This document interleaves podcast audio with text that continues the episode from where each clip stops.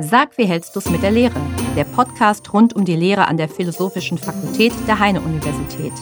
Mein Name ist Hanna Hauch und ich möchte mit Ihnen einen Blick hinter die Kulissen des Lehrbetriebs werfen. Uns erwartet Kreatives, Kritisches und Konstruktives.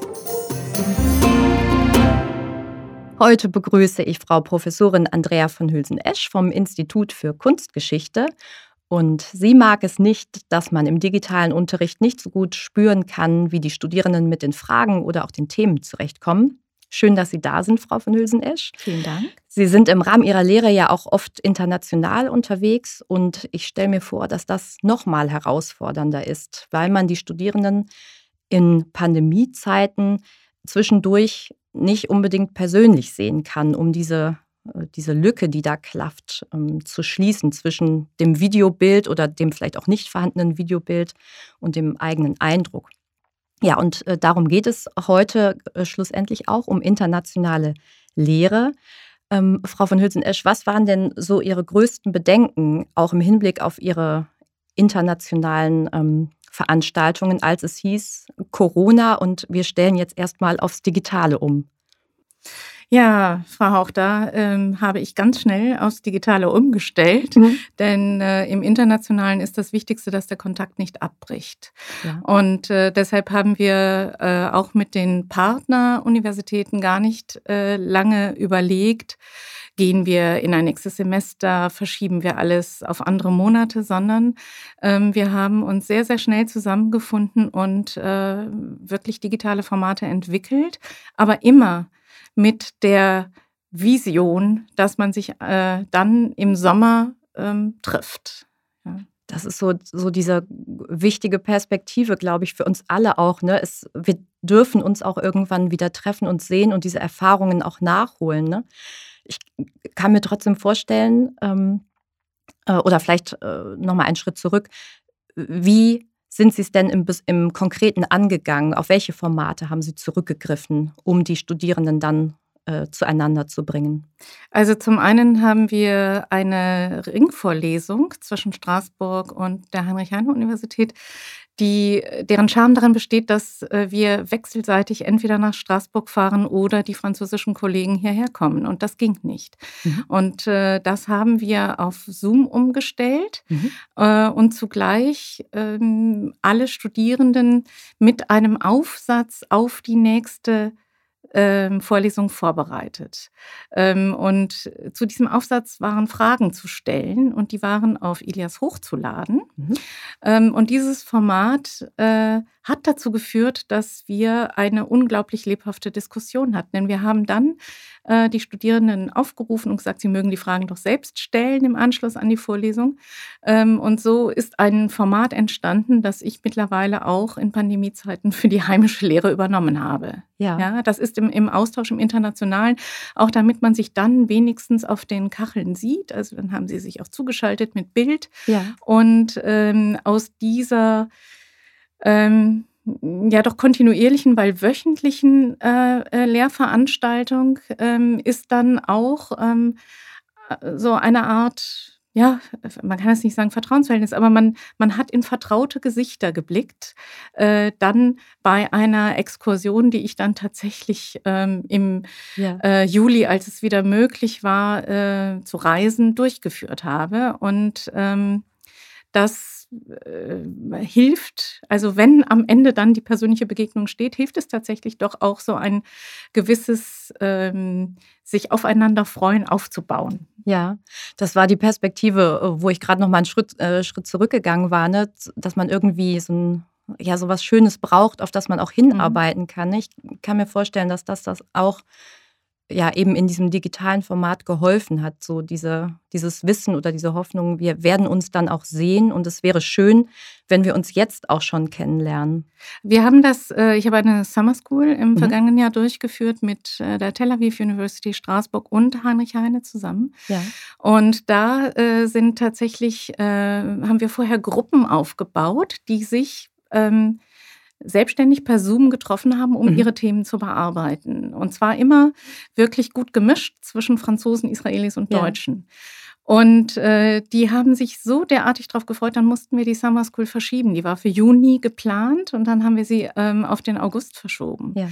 Und im August war es so, dass zwar die Deutschen und die Franzosen reisen konnten, okay. aber Israel Deutschland als Hochrisikogebiet eingestuft mhm. hat und die Israelis nicht dazu kamen. Jetzt haben wir die Summer School gemacht und das war mit einer Exkursion verbunden und ähm, haben immer Fotos gepostet und ja. nach Israel geschickt und äh, große Tränenmännchen zurückbekommen. Ja. Und dann äh, habe ich aber ähm, sozusagen den, den Faden aufgenommen, gesagt, das äh, hat jetzt nicht ohne euch stattgefunden, sondern habe im Dezember mhm. hier in Düsseldorf eine Summer School 2 gemacht. Ja. Und da sind die Israelis gekommen. Es war auch da ein Bangen, ob alles überhaupt ja. klappt, aber es hat geklappt. Und dieses ähm, daran festhalten und äh, dass sie dann doch kommen konnten, ähm, das war wie so ein Durchbruch. Ja, es hat jetzt tatsächlich ja. dazu geführt, dass ähm, drei Mitarbeiter von uns nach Tel Aviv fahren werden. Äh, zwei Studentinnen aus Tel Aviv haben sich schon angemeldet, mhm. um nach Düsseldorf zu kommen. Also äh, das äh, zeigt einmal natürlich, dass dieser Austausch notwendig ist, aber auch das Festhalten, das Kommunizieren, ja. das immer dranbleiben. Ja, ja, ja das äh, kann ich mir gut vorstellen. Ähm, Sie, äh, ich hatte ja eingangs äh, quasi verraten, dass Sie es nicht mögen äh, oder nicht unbedingt mögen oder nicht so schön finden, dass man halt so die, die studentischen Reaktionen erstmal in der Videokonferenz nicht so unmittelbar hat und dann auch nicht so, so direkt sehen kann, wie, wie kommen die mit, wie, wie verstehen die mich gerade. Jetzt sagten Sie gerade, Sie haben ja eben die Studierenden in Kleingruppen dann oder in, in Arbeitsgruppen auch zusammengeführt und äh, da ja auch nochmal eine andere Ebene der Kommunikation ermöglicht. Haben Sie von dort auch Rückmeldungen bekommen? Sie sagten gerade, das hat denen unheimlich viel gebracht und Spaß gemacht. Ähm, aber diese Hürde tatsächlich dann auch nochmal in einer anderen Sprache, also als der Muttersprache, äh, in diesen Austausch über so eine Entfernung zu gehen. Wie haben Sie das erlebt? Ähm, also in den Kleingruppen war das offensichtlich überhaupt kein Problem. Und das Feedback, äh, ich habe mir natürlich nicht genau berichten lassen, was da lief, aber es kam doch sehr begeistert äh, herüber, dass, dass man die anderen schon ein bisschen kennengelernt habe und dass sich alle sehr darauf freuten, sich persönlich zu begegnen. Also da ist schon so etwas entstanden äh, im digitalen Raum ähm, wie die Anfänge einer Freundschaft und äh, tatsächlich ähm, ist dann auch, sagen wir, das, das äh, Treffen so gelaufen, ähm, wie sie sich das erhofft haben, die Studierenden oder eben auch Doktoranden, Doktorandinnen. Ja, das heißt, ähm, wenn man jetzt mal vom Digitalen weggehen und vielleicht sogar auch vom Internationalen, äh, man könnte jetzt das ja auch ganz gut sozusagen auf die äh, analoge Zeit zurück äh, beziehen und beziehungsweise mit Blick auf eine äh, kommende äh, Normalisierung des Lehrbetriebs, dass so dieses, ähm, dieser Austausch und dieses, äh, diese persönliche Ebene äh, offensichtlich wichtig gewesen zu sein scheint. Sie ist unerlässlich, glaube ich, um vertiefte Verbindungen mhm. herzustellen mhm. im internationalen Bereich, auch äh, ja, um wirklich ähm, hier, also wir binden hier ja auch andere Studierende mit ein in die Formate, laden sie ein, ja. äh, teilzunehmen, äh, um tatsächlich vielleicht auch Lust zu machen, ins andere Land zu gehen oder in ein anderes Land überhaupt. Ähm, äh, andererseits glaube ich auch, dass wir alle gelernt haben, zur Vorbereitung sind diese digitalen Instrumente sehr gut. Ja? Mhm. Also diese Möglichkeit, sich in unterschiedlichsten Gruppen zu treffen, kleine Themen vorzubereiten, Präsentationen auszutauschen, das äh, geschieht jetzt alles sehr viel selbstverständlicher ähm, als früher und ähm, ist, glaube ich, eine gute Vorbereitung. Also vielleicht äh, macht sie sogar noch einen etwas größeren Appetit auf das persönliche Treffen dann. Ja. Das kostbar erscheint. Ne? Ja. Wie würden Sie das denn ähm, so spontan einschätzen? Viele, mit denen ich sonst so spreche, nehmen jetzt gerade derzeit auch an ganz vielen digitalen Angeboten wahr, nicht nur weil eben nichts anderes geht, sondern auch weil einiges anderes möglich geworden ist. Ich habe zum Beispiel neulich selber an einer Veranstaltung vom Picasso-Museum in Münster teilgenommen, wo ich sonst vielleicht an einem Samstagabend nicht hingefahren wäre. So ähm, beobachten Sie das auch, dass das Interesse und die Neugier auf internationales äh, und, und solche Formate der Lehre größer wird? Das äh, ist mir bisher noch nicht so vorgekommen, mhm. Ähm, aber vielleicht äh, muss ich da einfach auch mal meine, mein Augenmerk drauf richten. Also ja. ich habe es bisher noch nicht so erfahren. Ja. Ja, ich, also ich könnte mir vorstellen, dass das eine, eine ganz große ein ganz großes Potenzial drin liegt. Ne? Auch Dinge, die vielleicht dann auch nicht persönlich erlebbar äh, sein können, auch in Zukunft nicht, ähm, aus unterschiedlichsten individuellen Gründen, dass wir da die Chance haben zu sagen, ah, aber der digitale Raum könnte eine Möglichkeit sein, das mal ins Bewusstsein zu holen und äh, also was wir ja. Äh, machen, es ist ja jetzt seit Januar das äh, deutsch-französische mhm. Graduiertenkolleg Kulturkonflikte, Konflikt Culture, äh, das ja. ich hier leite, ähm, hat angefangen und wir werden im April einen Workshop veranstalten, der hybrid sein wird. Ja. Also einerseits, um denen, die jetzt nicht kommen können aus Frankreich, die, äh, zu ermöglichen, daran teilzunehmen, ihre Projekte vorzustellen, aber auch um anderen Studierenden hier die Möglichkeit zu geben, die jetzt vielleicht nicht ins Haus der Universität kommen können, mhm. ähm, einfach mal sich reinzuschalten und nicht den ganzen Tag dabei zu sein, um mal zu schnuppern. Also das ja. äh, wird so sein. Ja. Das ist ein gutes nächstes Stichwort. Hybride Lehre, gerade auch heiß diskutiert. Wie bewerkstelligen Sie das? Haben Sie Pläne? Welche Ressourcen brauchen oder schätzen Sie ein, brauchen Sie zusätzlich, um solche Formate überhaupt stemmen zu können? Ähm, also wenn es äh, Workshop-Formate sind, wo eigentlich erstmal nur einer spricht, mhm. die Präsentation gezeigt wird, nachher aber die Disku äh, Diskussion da ist, ist das größte Problem, dass man die Meldungen im Raum äh, ja. anständig im Ton einfängt, mhm. ja, und äh, so wirklich alle beteiligen kann. Und äh, äh, da kann noch mehr passieren und aufgerüstet werden. Ich selbst habe verschiedenste Systeme äh, ausprobiert und reise immer mit meinem kleinen Köfferchen mhm. in andere Räume. Ähm, um wenigstens so, äh, ähm, sagen wir, einen Grundstandard zu, zu ermöglichen. Aber das ist noch nicht optimal. Ja. ja.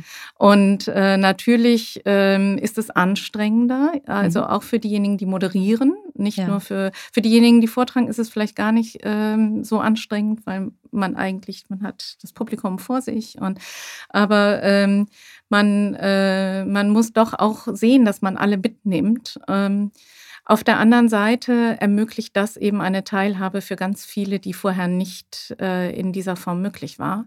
Und gerade im Internationalen halte ich das für ein Format, äh, das man unbedingt ähm, weiterführen sollte und ja. ausbauen. Ja. ja, ja. Also ähnlich wie, wie ein Global Classroom, eben, der aber eben auch in bestimmten Räumlichkeiten stattfindet, die so ausgerüstet sind, als ob man äh, beieinander säße. Ja. Ja, wir laufen ja im Moment äh, hier eben auch mit den Hybridköfferchen rum, so dieser Versuch, äh, die, die Raumausstattung irgendwie zu, äh, zu verbessern. Ähm, ja, die Erfahrung habe ich auch schon gemacht und auch wieder gespiegelt bekommen, dass das einfach auch nochmal andere ähm, Aufgaben im Rahmen der Lehre mit sich bringt, ne? weil man irgendwo zwei Bühnen hat, die es zu bespielen gilt. Ähm, wenn man alleine unterwegs ist, wenn man natürlich jemand noch dabei hat, dann entzerrt sich das so ein bisschen, ja, als Co-Moderator. Als Co-Moderator, ja, oder man muss eben dann doch so einen Digi-Hiwi haben, ja. der oder die hilft, äh, auch Fragen zu beantworten. Äh, da kommen doch im Chat immer wieder Fragen, äh, ja. Verständnisfragen oder technische Fragen.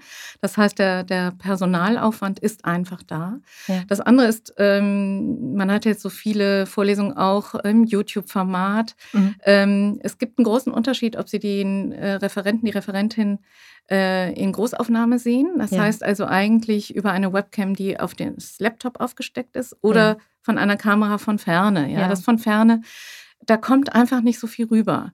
Ähm, andererseits können Sie natürlich die äh, Kommentare aus dem Publikum nur mit einer Webcam ähm, hm. auffangen, die dann auf das gesamte Publikum gerichtet ist. Also ähm, wir sind eben einfach keine professionellen Fernsehteams, die dann da aufzeichnen. Aber ja. da können wir besser werden, damit einfach auch die Lebendigkeit des Vortrags rüberkommt. Ja, ja. Damit schließt sich quasi der Kreis zu dem, was Sie eingangs sagten, was Sie nicht mögen, nämlich so dieses Erleben, dieses Beisammensein und Reaktionen, große Fragezeichen, vielleicht aber auch so Blicke von, ah, ich habe es verstanden, um das äh, aufzunehmen.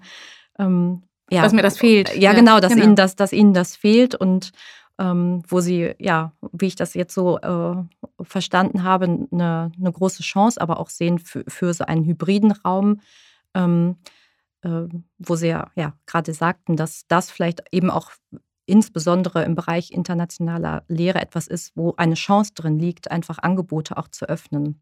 Ja, Angebote zu öffnen äh, in der internationalen Lehre, aber auch insgesamt äh, in der Teilhabe von Studierenden, die vielleicht äh, ähm, zeitknapp sind, um irgendwo hinzukommen oder äh, gerade verhindert an die Universität zu kommen.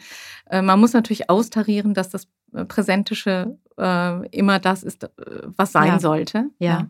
Aber es gibt dann eben äh, die Möglichkeit, doch teilzuhaben. Ja, das zeigt sich ja auch äh, daran, dass wir eben bemüht sind, im Digitalen die Präsenz so gut wie möglich irgendwie abzubilden. Mhm. Ne? Das, äh, glaube ich, wird dadurch auch ganz deutlich, dass wir uns da allen aus guten Gründen daran liegt. Frau von Hülsen-Esch, zum Abschluss die Frage, was mögen Sie denn ganz besonders gerne am Unterrichten, an der Lehre? Nicht nur im Digitalen. Ganz generell, genau. Ganz generell, das ist einfach der Austausch mit den Studierenden. Die mhm. Diskussionen, die Fragen, die unerwarteten Fragen auch. Es mhm. gibt nie dumme Fragen, sondern äh, auch die kritischen Fragen liebe ich sehr, weil sie ähm, einfach mich auch immer wieder hinterfragen und äh, ähm, eigentlich im Denkprozess halten. Vielen Dank, Frau von Hülsen-Esch. Ich danke Ihnen, Frau Haupt.